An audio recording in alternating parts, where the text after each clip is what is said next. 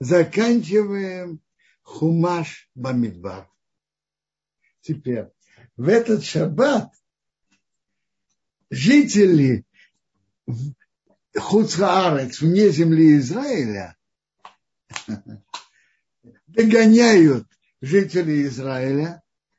Э, в Израиле мы читаем только главу Масы, а вне Израиля читают в этот шаббат две главы Матот и Масы, и таким образом они нас догоняют.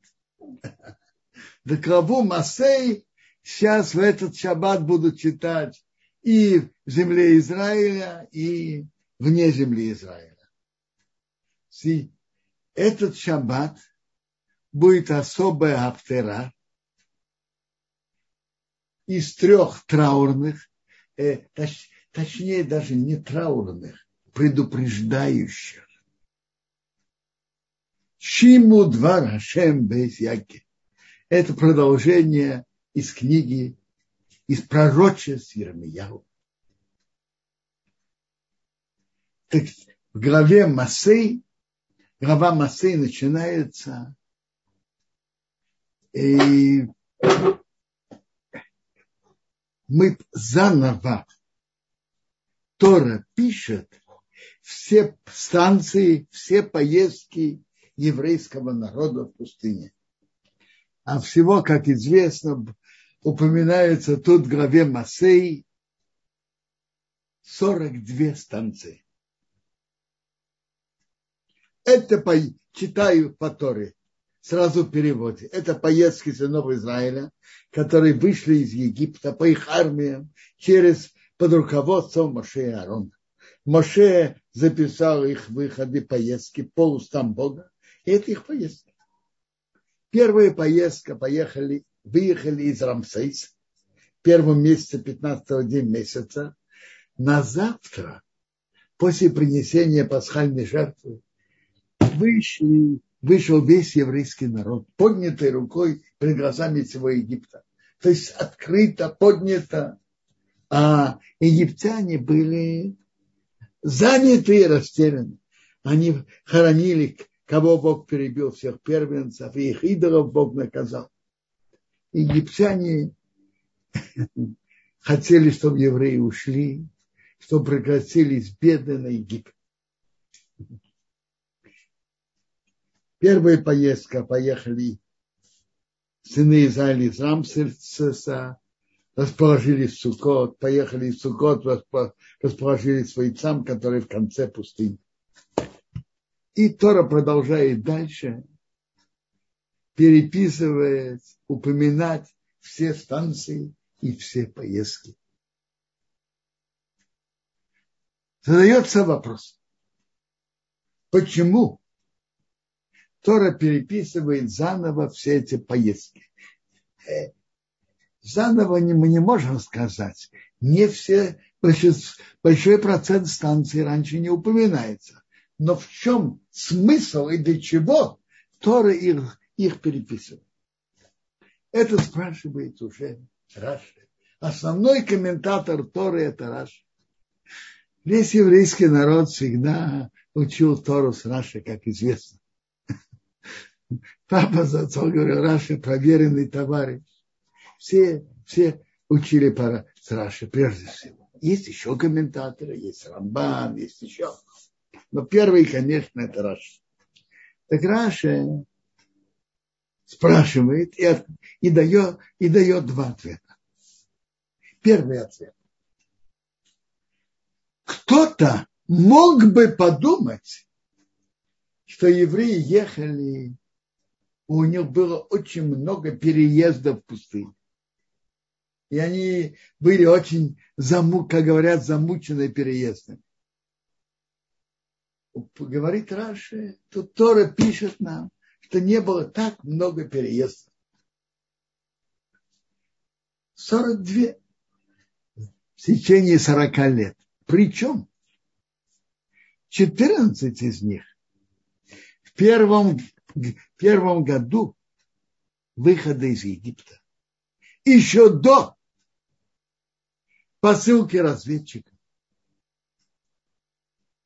когда евреи с радостью и с воодушевлением ехали, чтобы сразу войти в святую землю. Сразу. Вы знаете, когда человек едет с какой-то целью, то даже если у него что-то трудное в дороге,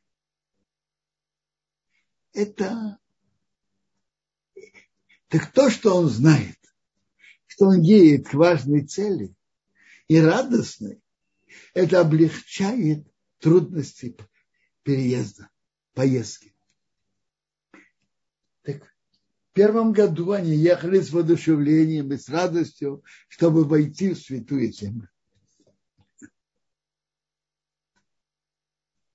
48 из переездов были в сороковом году, когда они ехали, чтобы войти в землю обетованную, в землю Израиля. Так это уже сколько? 14 плюс 8, 22. Но это известно, известно. Когда человек делает что-то для достижения важной цели, даже когда есть трудности, то он не, переж... не так не переживает. Так эти 14 поездок в первом году, 8 последних, не были трудны для еврейского народа. Остаются 20 переездов за 38 лет. Из них 19 лет они были в одном месте в Кадейше. Остальные 19 лет было, на них было 19 переездов. В среднем переезд в год. Не так страшно. Это говорит Раша. Второе объяснение говорит Раша. Вкратце тут упоминаются переезды, но есть тут и намек на, на то, что происходило в них, на, в разных местах. Что происходило? Вкратце, упоминая переезды и места, тут еще намекается на то, что происходило. Рамбам тоже поднимает этот вопрос в конце своей книги Морена Бухин. В конце, прямо близ, прямо очень близко к концу своей книги. И он говорит так, спрашивает, для чего Тора это записано? В чем важность этого? Тора приводит только то, что важно. И отвечает, сам, само нахождение еврейского народа в пустыне и их жизнь там была связана с великими чудесами. Дикая пустыня, ничего не растет. Не спускаются дожди, не растет, нет тени нет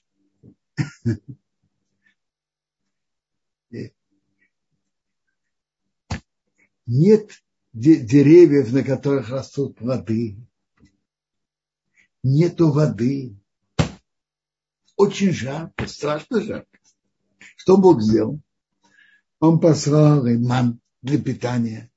Послал им колодец, который сопровождал их в пустыне.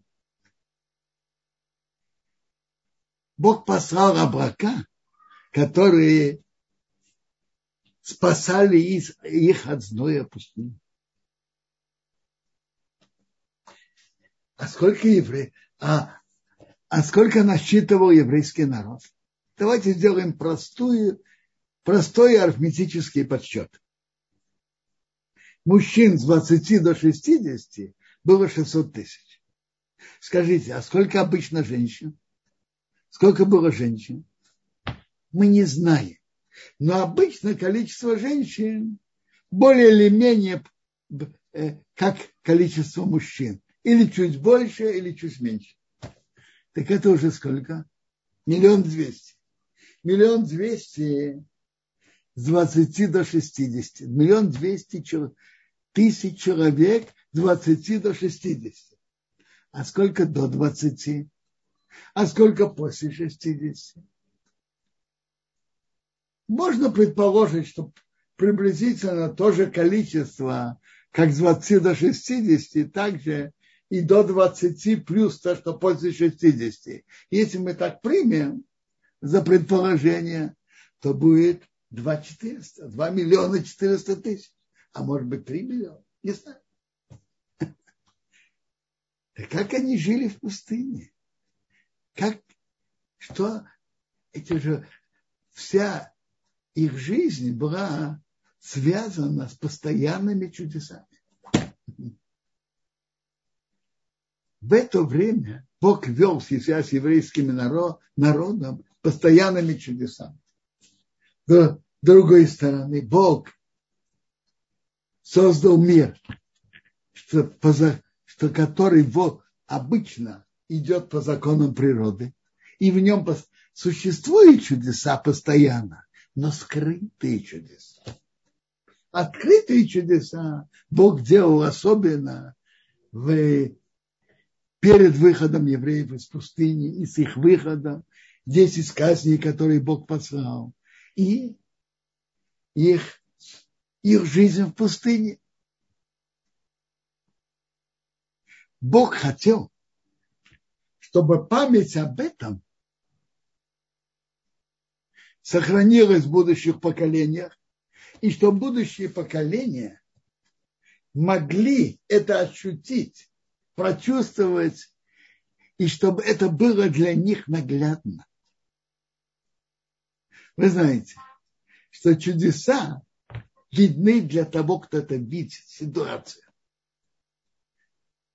А того, кто не видит, он не ощущает ее. Так Бог хотел, чтобы они, чудеса были наглядными. Что Бог сделал? Он сохранил Синайскую пустыню такую же, как она была такая же пустыня. В течение веков и тысячелетий. И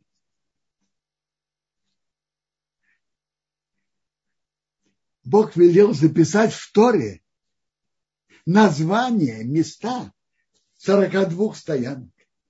Какие-то из них забудутся и не, трудно будет восстановить в будущих поколениях, а какие-то можно будет восстановить.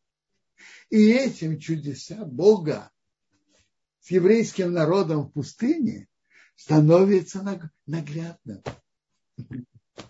То есть Бог намеренно велел записать в истории эти 42 станции, 42 стоянки, что некоторые из них смогут можно будет восстановить и найти, где они были, чтобы чудеса Бога были видны и наглядны для будущих поколений.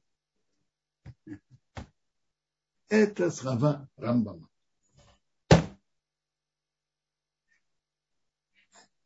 И как я уже замет... Напомнил, что это не 50 или 100 или 200 человек были в пустыне, а было два с половиной, три миллиона с маленькими детьми, с пожилыми людьми. И Бог им дал возможность там э, жить все эти 40 лет. Скажу вам мысль, которую я думал, читая слова великого Рамбама. Как известно, во время шестидневной войны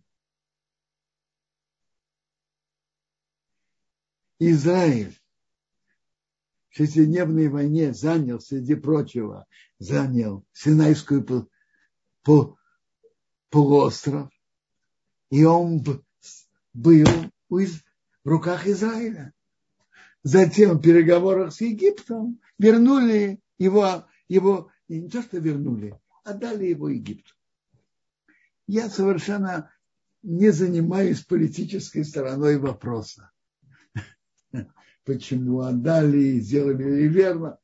Я, я задаю совсем другой вопрос. Это же все, что происходит, это руководство Бога. Почему Бог так повел, чтобы Синайский полуостров, Синайская пустыня была в руках евреев, а затем, чтобы ее отдали?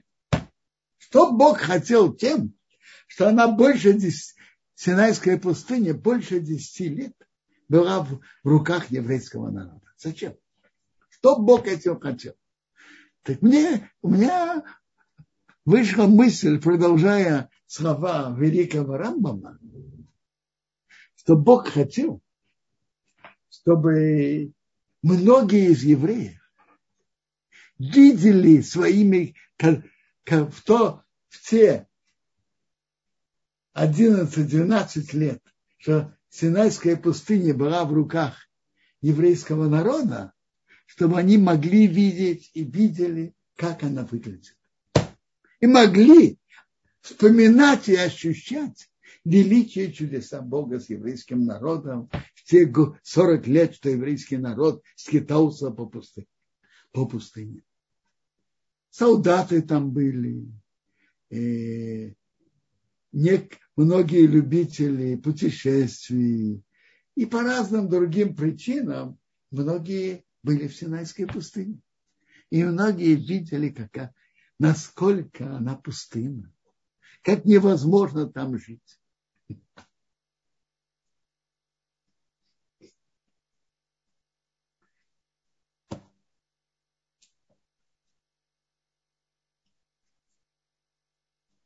Тора тут заканчивает эти станции, что они расположились у Ярдена, от Бейта Шимот до Авера Шитим в степях Моаба. Они расположились в степях Моаба.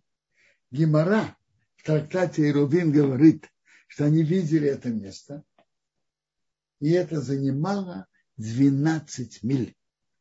Миль, который в Талмуде, это 2000 локтей. Локоть, грубо говоря, полметра, по как одному мнению немножко меньше, по другому мнению немножко больше, то есть где-то около 12 километров.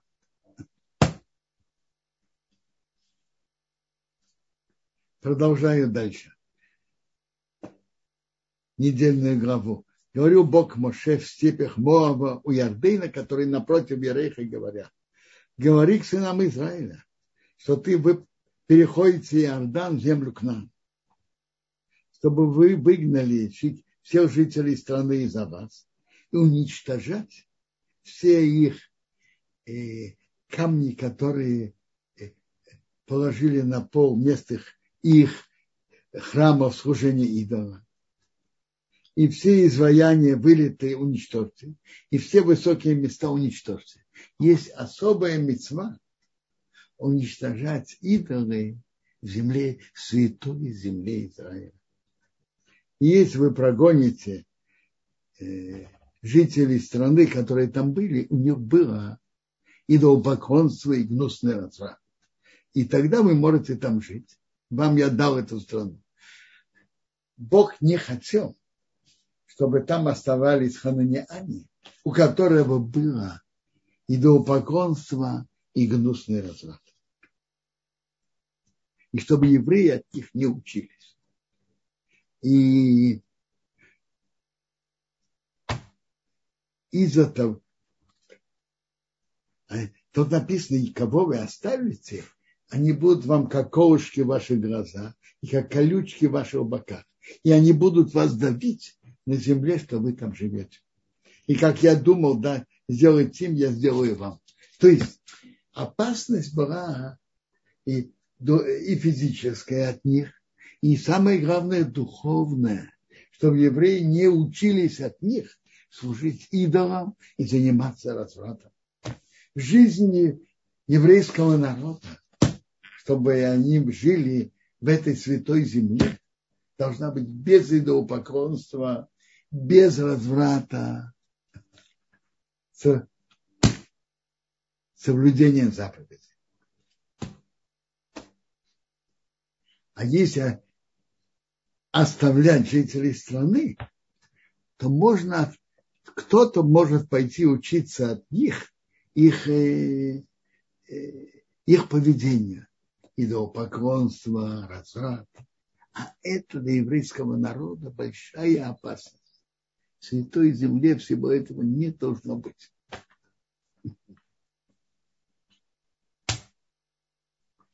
Дальше Тора нашей главе говорит о границе святой земли Израиля на западном берегу, который Бог дает вам в наследство. Смотрите. В прошлой главе мы читали, что колено Гада и Рувейна просили у Моше получить территорию на восточном берегу Иордана. И Моше по указанию Бога согласился при условии, что они выйдут на войну вместе со всеми. И они обещали это делать. И они, потом они это выполнили. А здесь в нашей главе говорится, описывается границы западной стороны земли Израиля, что это основная земля Израиля с наибольшим уровнем святости. Есть разница в уровне святости между западной стороной Иордана и восточной. Приводится, что первый сноп во второй день Песаха и два хлеба из пшеницы, первый сноп приносит из яичницы, второй день Песаха приносит из ячменя. Два хлеба в Шивот приносятся и пшеницы. Это приносится только с западной стороны Иордана. Приводится насчет качества гнева в земле Израиля. Когда человек находится, это помогает ему удерживать гнев. На восточном берегу это не так. Западный берег, западная сторона Иордана – это основная часть территории Израиля и наиболее святая. Так тут Тора описывает ее границы. Я читаю, говорю Бог Моше говоря, укажи сынам Израиля и скажи, что вы приходите к земле к нам. Это земля, которая пойдет вам наследство, земля к нам по ее границам. Описывает границы, мы начинаем с юга. Будет у вас южный бок с пустыни Цин возле дома, у вас будет южная граница с края Мертвого моря на восток. Повернется граница с юга Мария Краби, пройдет в Цин, выйдет южнее Кадеш Барнея, выйдет Хацарада и пройдет в Ацмун.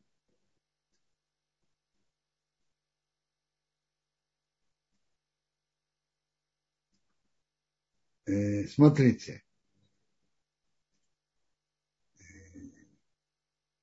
если написано э, повернется, выйдет, это значит, что это немножко распространяется на юг. То есть это не идет точно по Мертвому морю, но это и южная граница это идет южнее. Упоминается место.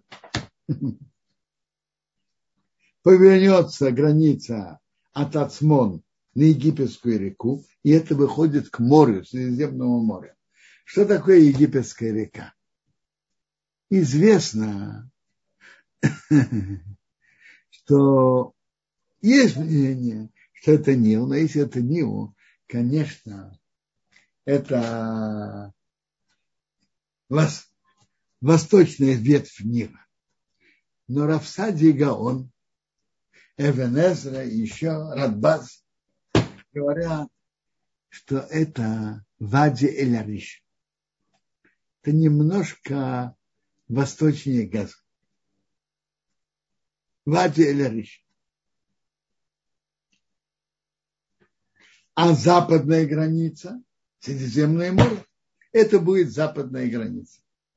интересно, в Талмуде, в трактате Гитин упоминается, что западная граница – это не просто берег моря, но мы берем самое северное место, северную точку границы у моря, самую южную точку у моря и проводим дугу от южной до северной.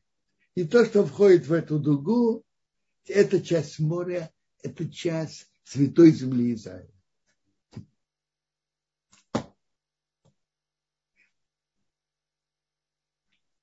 А теперь это будет вам северная граница с Мертвого моря.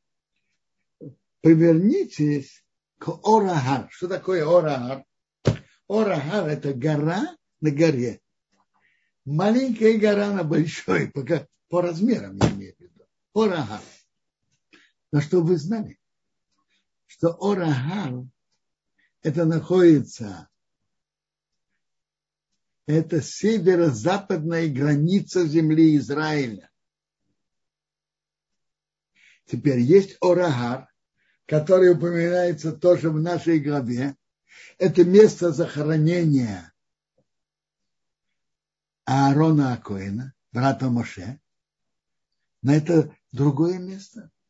Там Орахо, Орахар, это у границы зем... дома. Это юго-восточная часть с юго-востока от земли Израиля, и это вне земли Израиля, юго-востока.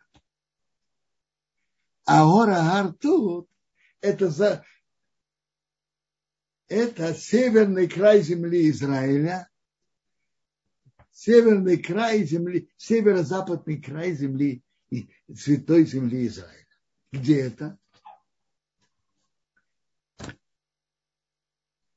Есть Рабьосов Либаман, он наш современник, много лет назад трудился в этой теме, граница земли Израиля, и в своей книге Мишнат Йосеев он приводит границы земли Израиля по нескольким мнениям. Основные, кто об этом писали, это ну, Кавтор в Оферах, лет, может быть, 600 назад,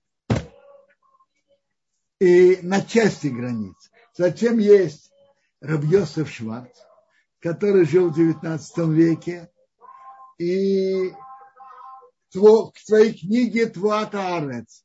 И есть книга Адмат Кодеш, которая разбирает границы земли Израиля. И есть разные мнения, где находится это Ораган. По мнению Адмат Кодеш, это где-то в районе Бейрута, выступ в море. Гора, которая в море, в районе Бейрута. Есть мнение, что это более северное, но возможно, возможно более верно мнение, это мнение, что это в районе Бейрута.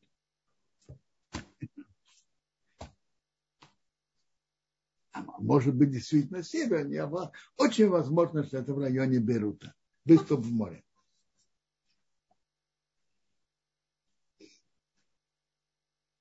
Дальше упоминаются, где проходит граница северная.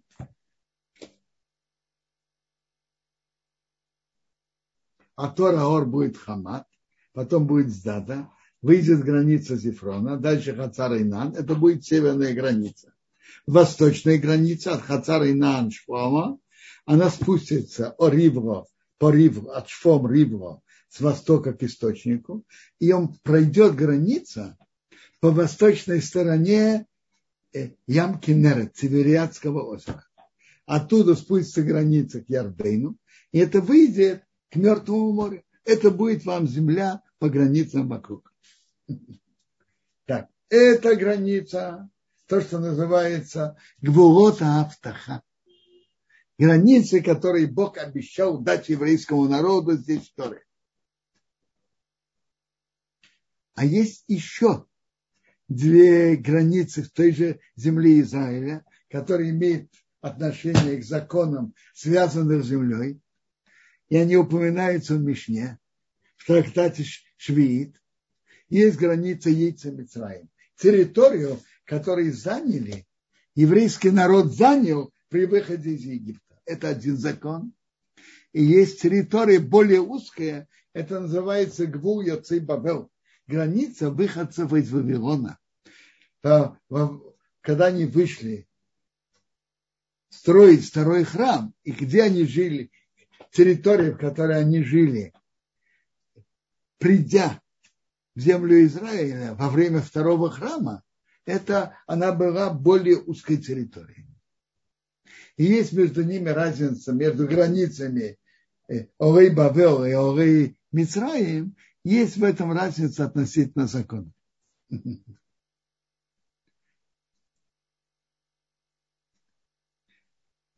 Между прочим, надо знать, что земля Израиль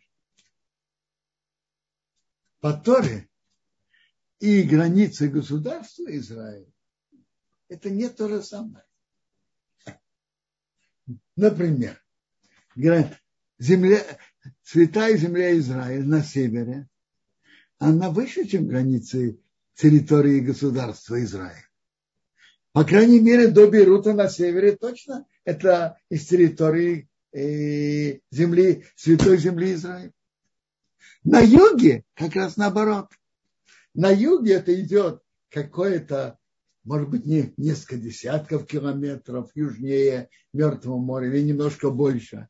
Но район Южный Негев возле Ирата, Ирата немножко выше, это территория государства Израиль, но никоим образом не территория Святой Земли Израиля. Там есть, посел... есть территория, которой можно сеять святой год Шмиты. Это не территория государства Израиля. Не, прошу прощения, это не территория святой земли Израиля. Это территория государства Израиля, но не территория святой земли Израиля. Теперь есть территории, которые находятся в рамках этих границ, что Бог обещал еврейскому народу, но даже выходцы из Египта не заняли ее. Например, на севере территорию возле Средиземного моря, более северная, даже выходцы из Египта ее не заняли. То же самое на юге, район Газы. Газа – это территория земли Израиля. Но даже выходы из Египта ее не заняли. Поэтому ей не хватает святости земли Израиля. Это только территория обещания Бога, но не территории, которые реально заняли. Святостью должно быть, чтобы ее заняли.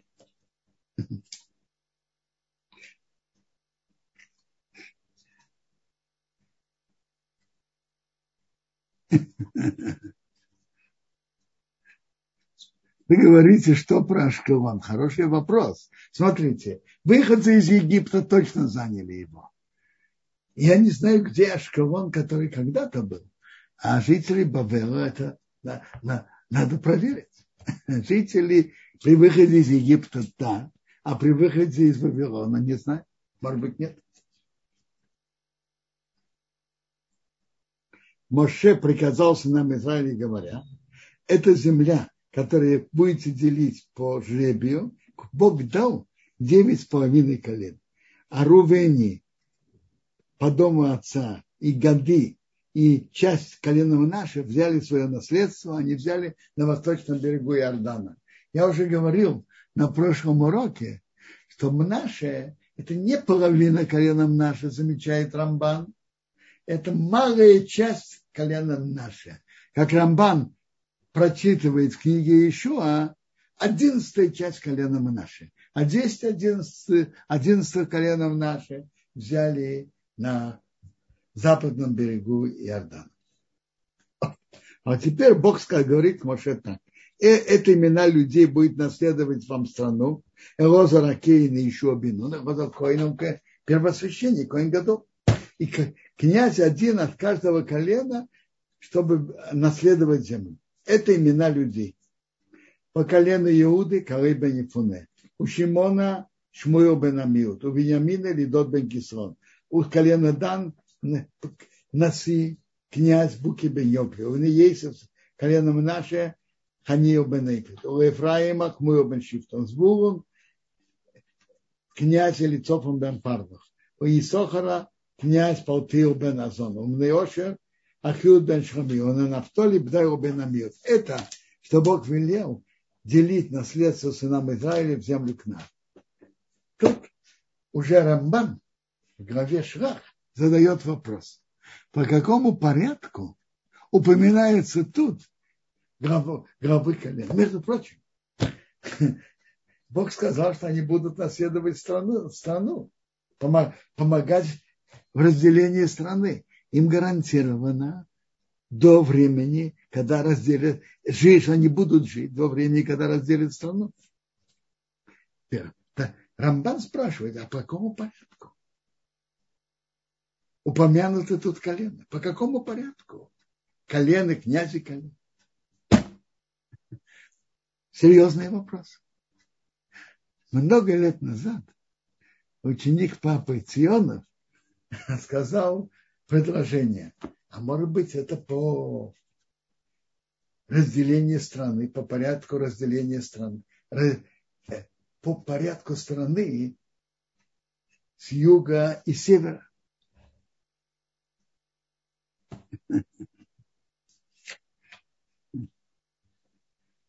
Потом я нашел, что это пишет Рыбьяков Каменецкий за отца своей книге на Хумаш. Но он прибавляет интересное объяснение. Он говорит, что Иуда и Галил, Иуда и Исоил были как две части еще до разделения на два колена и десять. Так начинается с юга. Поэтому Иуда, он направо, на восток, а Шимон налево, на запад. Затем Беньямин на восток, Дон на запад, а затем начинается сверху, с севера на юг, там наоборот, справа. Это запад, а слева восток. Это идет по, по разделению страны. Сначала он идет часть, которая получила на юге земли Израиля, а вторая часть на север.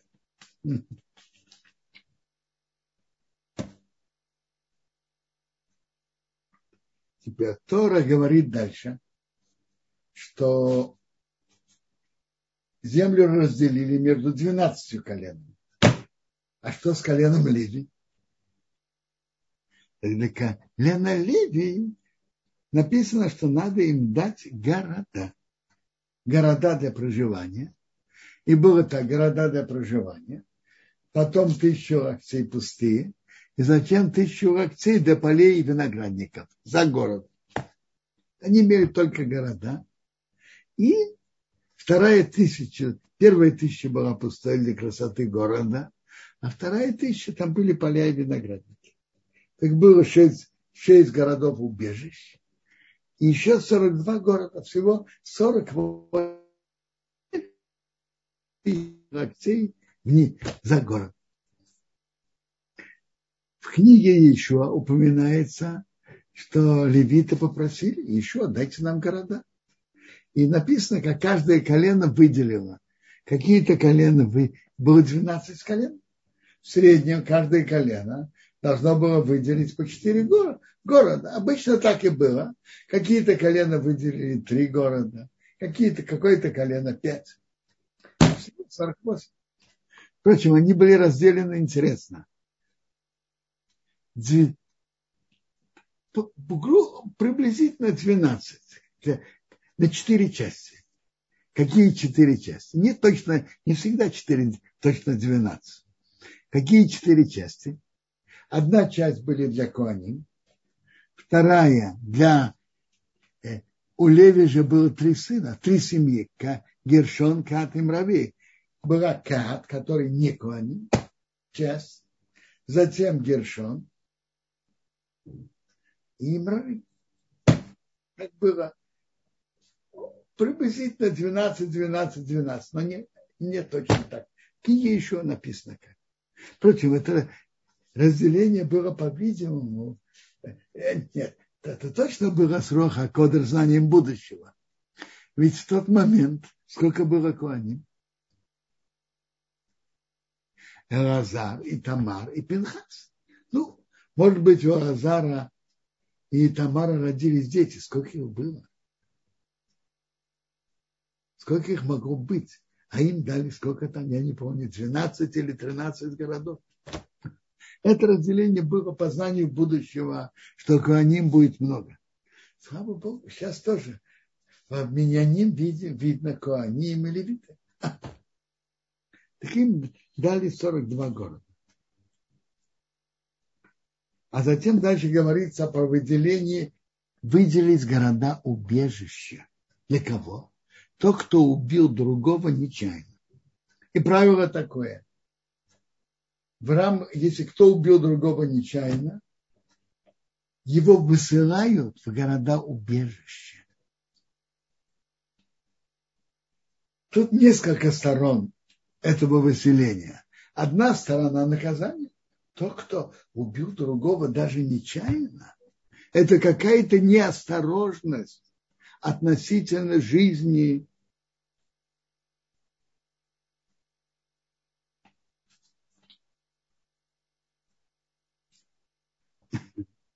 других людей. И вообще-то, наверное, мы тут еще поговорим об этом. Э, но выделение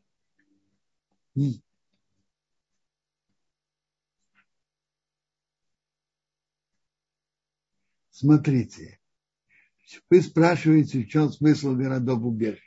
Знаете что? В чем смысл? Тут есть несколько сторон.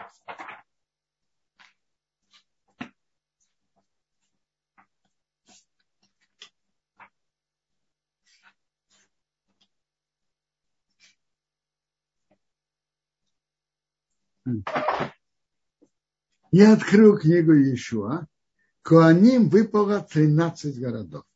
Кехат, это знаете, кто им дал? Иуда, и Шимон, и Бенямин. Кехат, оставшиеся, Эфраим, и Дан, и половина колена Мнаше, 10 городов. Гершон, это дали Исохар, Ошер и Нафтоли, и половина Мнаше на восточном берегу Иордана, 13 городов. Амрори, Рувен и Гад и Звулун 12 городов. Теперь. В чем смысл этого? Во-первых, тот, кто убил другого нечаянно, пусть он не виноват, но ему полагается наказание. Высылка – это наказание.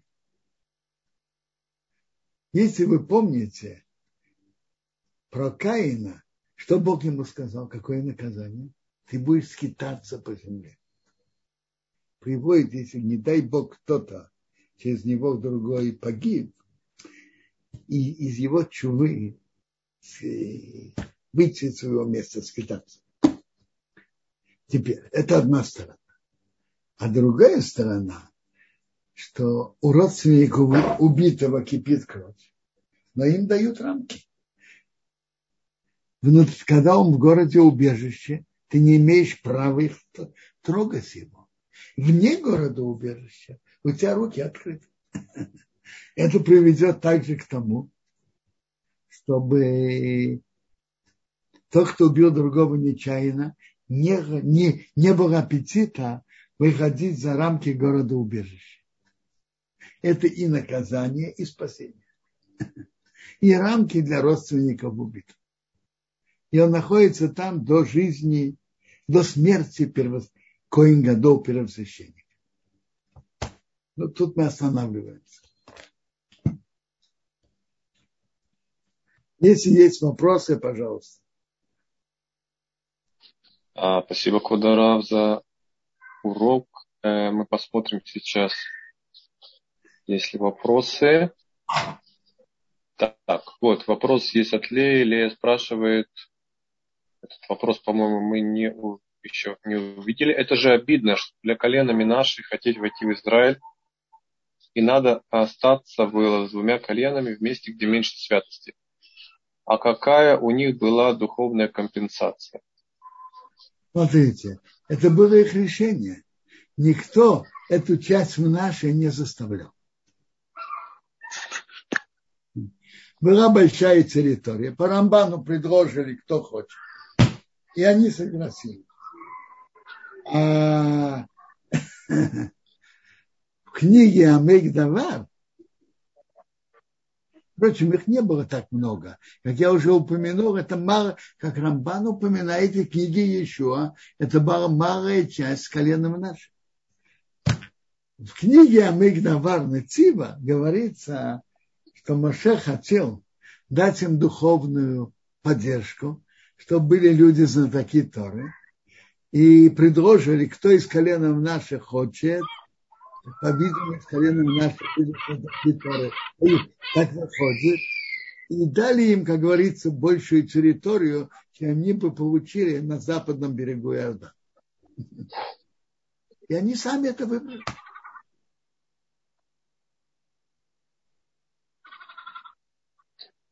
Спасибо, Квадоров. А зачем такое большое количество городов-убежищ? И почему там селились преимущественно кои? Нет, это города для коинов и левитов, дорогие мои. Это, для, это были город, города, в которых они жили. Но это было также, также города убежища.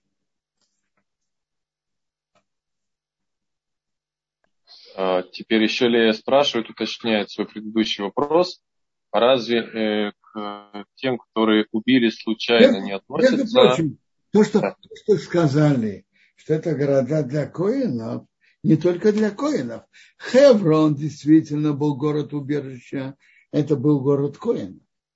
А другие города левитов. 48 городов были города коинов и города левитов. И 6 городов убежищ тоже были города коинов. Хеврон был город коинов. А были, которые не коины. Были города левитов. Были города, где левиты жили. А, Квадараб, а, еще хороший вопрос от Леи. Э, невозможно его не задать. А разве не является нарушением заповеди а, желание отомстить убийце?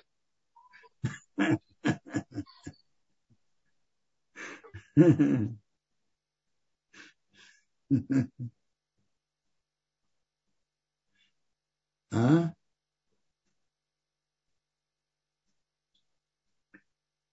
Смотрите, я уже говорил, что в городе убежище они на это право не имели. А вне города убежища есть такое право. И они не нарушают. Так написано в Торе.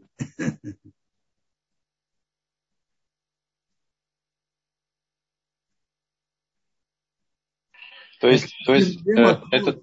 Гемаре Макот, трактате Макот разбирается, и там написано, там спор, Рабьеси Аглили и Рабакива. Ну, по мнению Рабакива, они имеют право. И Рабьеси Аглили тоже, Рабьеси Аглили Марти больше. Это, то есть они не когда мне тот выходит за рамки города убежища, среди прочего, он и нарушитель тоже. Он не имеет права выйти за рамки. Но написано там, что он имеет право. Это говорит Раба, Рабакима. Это написано, То есть сама... это написано в конце нашей главы. То есть сама Тора дозволяет в а, исключительный случай, когда не запрещено э, держать месть на кого-то, держать э, злобу и месть на кого-то. В этом случае Тора это не запретила. Спасибо, Квадарав. Хая, пожалуйста, мы сейчас включаем вам звук. Ваш вопрос. Ой. Ой, я случайно, извините, пожалуйста. Спасибо большое за урок. Э, ничего страшного. Посмотрим еще вопросы-ответы. Что у нас в чате? В чате А если предположить, э, Лея, еще раз, вопрос такой, если предположить искусственную ситуацию, человек вышел из города убежища, его можно убить. Это и, только родственники, да, да. только ближайшие родственники, а другие нет. Не имеют права. Есть еще вопросы? А, Квадра пока нет вопросов. Э, есть. Я вижу, что кто-то а, понял. Да. Да, да, да, Яков, а, я вижу вашу руку. Я видел ваш вопрос, я думал оставить его на потом, если вы уже подняли руку. Да, включайте звук, пожалуйста. Можно потом, когда удобно. Э, спасибо. Вот э, возник такой вопрос там в одной беседе. Вот почему, собственно, колено Израиля происходит от слова колено, а не сыны Якова, например. Э, от какого еврейского слова на иврите это происходит? Почему колено? Я слышал версию, что там кланяться Всевышнему, ну, или отцу кланяться, но какова правильная версия? Спасибо большое. Хойдештов, Кучаба. Ясно. Ой, между прочим, Ходыштов. Сейчас Ходыштов таки.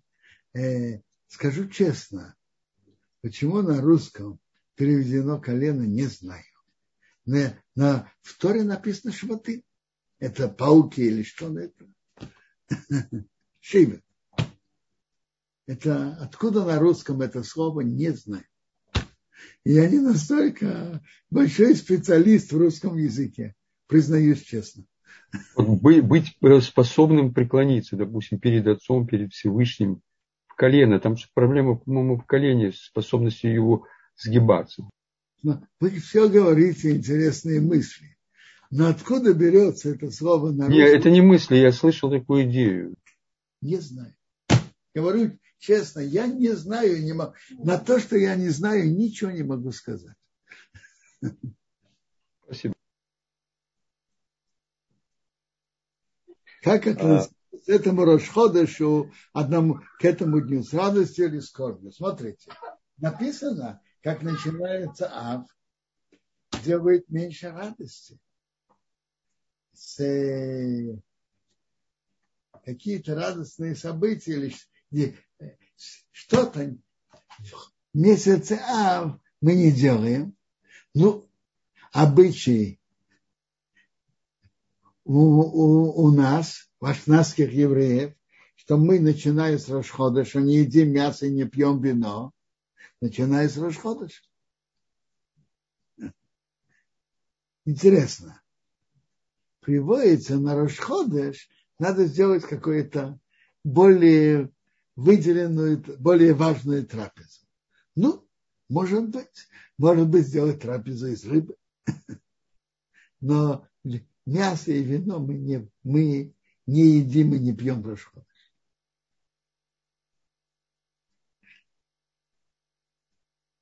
Начинается Рошходыш, а начинается дни скорби.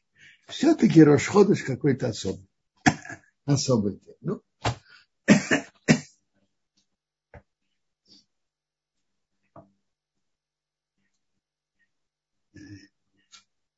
Например, с Рошходыша мы уже э, не, не делаем какие-то э,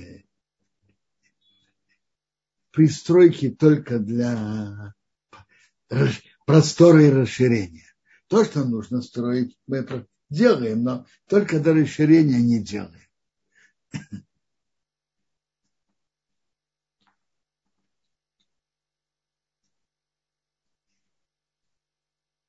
Заниматься торговлей, занимаются, но не так э, какими-то вопросами, предметами радости, особыми украшениями не занимаются.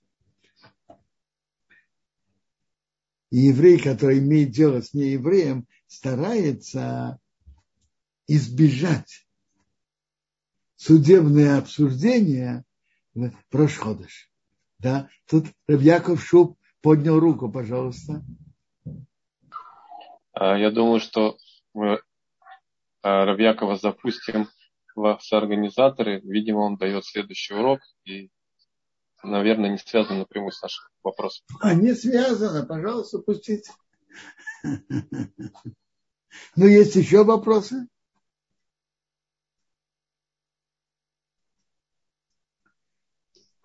Квадараф, я пытаюсь посмотреть, понять вопрос. Смотрите, да. Давайте пока разберем так. В чем разница. Во-первых, было же шесть городов убежищ.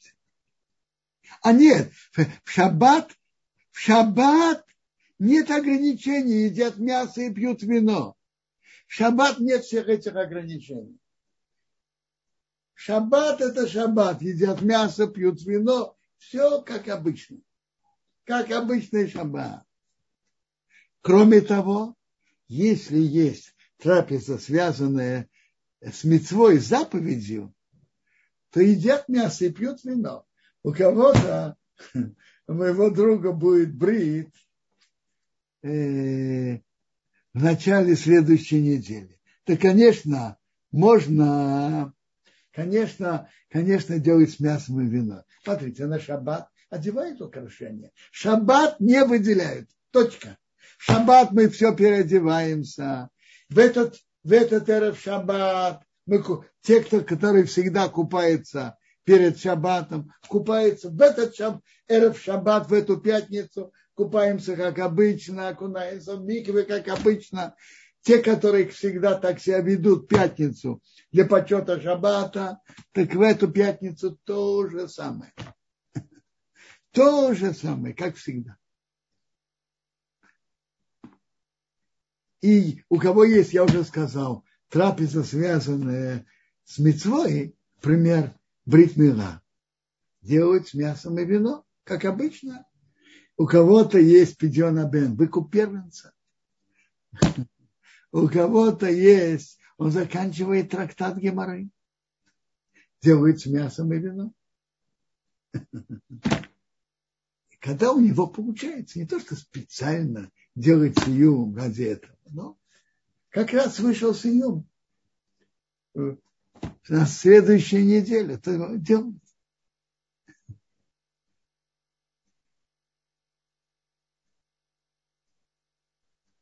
Не понял. Что значит подпилить перед шаббатом? Не понял.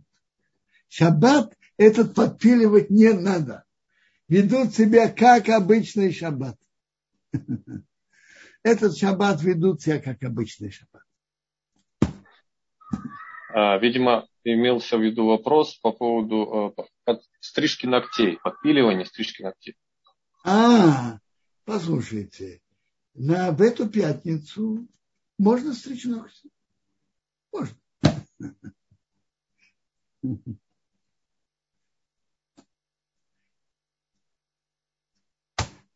Ну хорошо, пока всем хорошего шаббата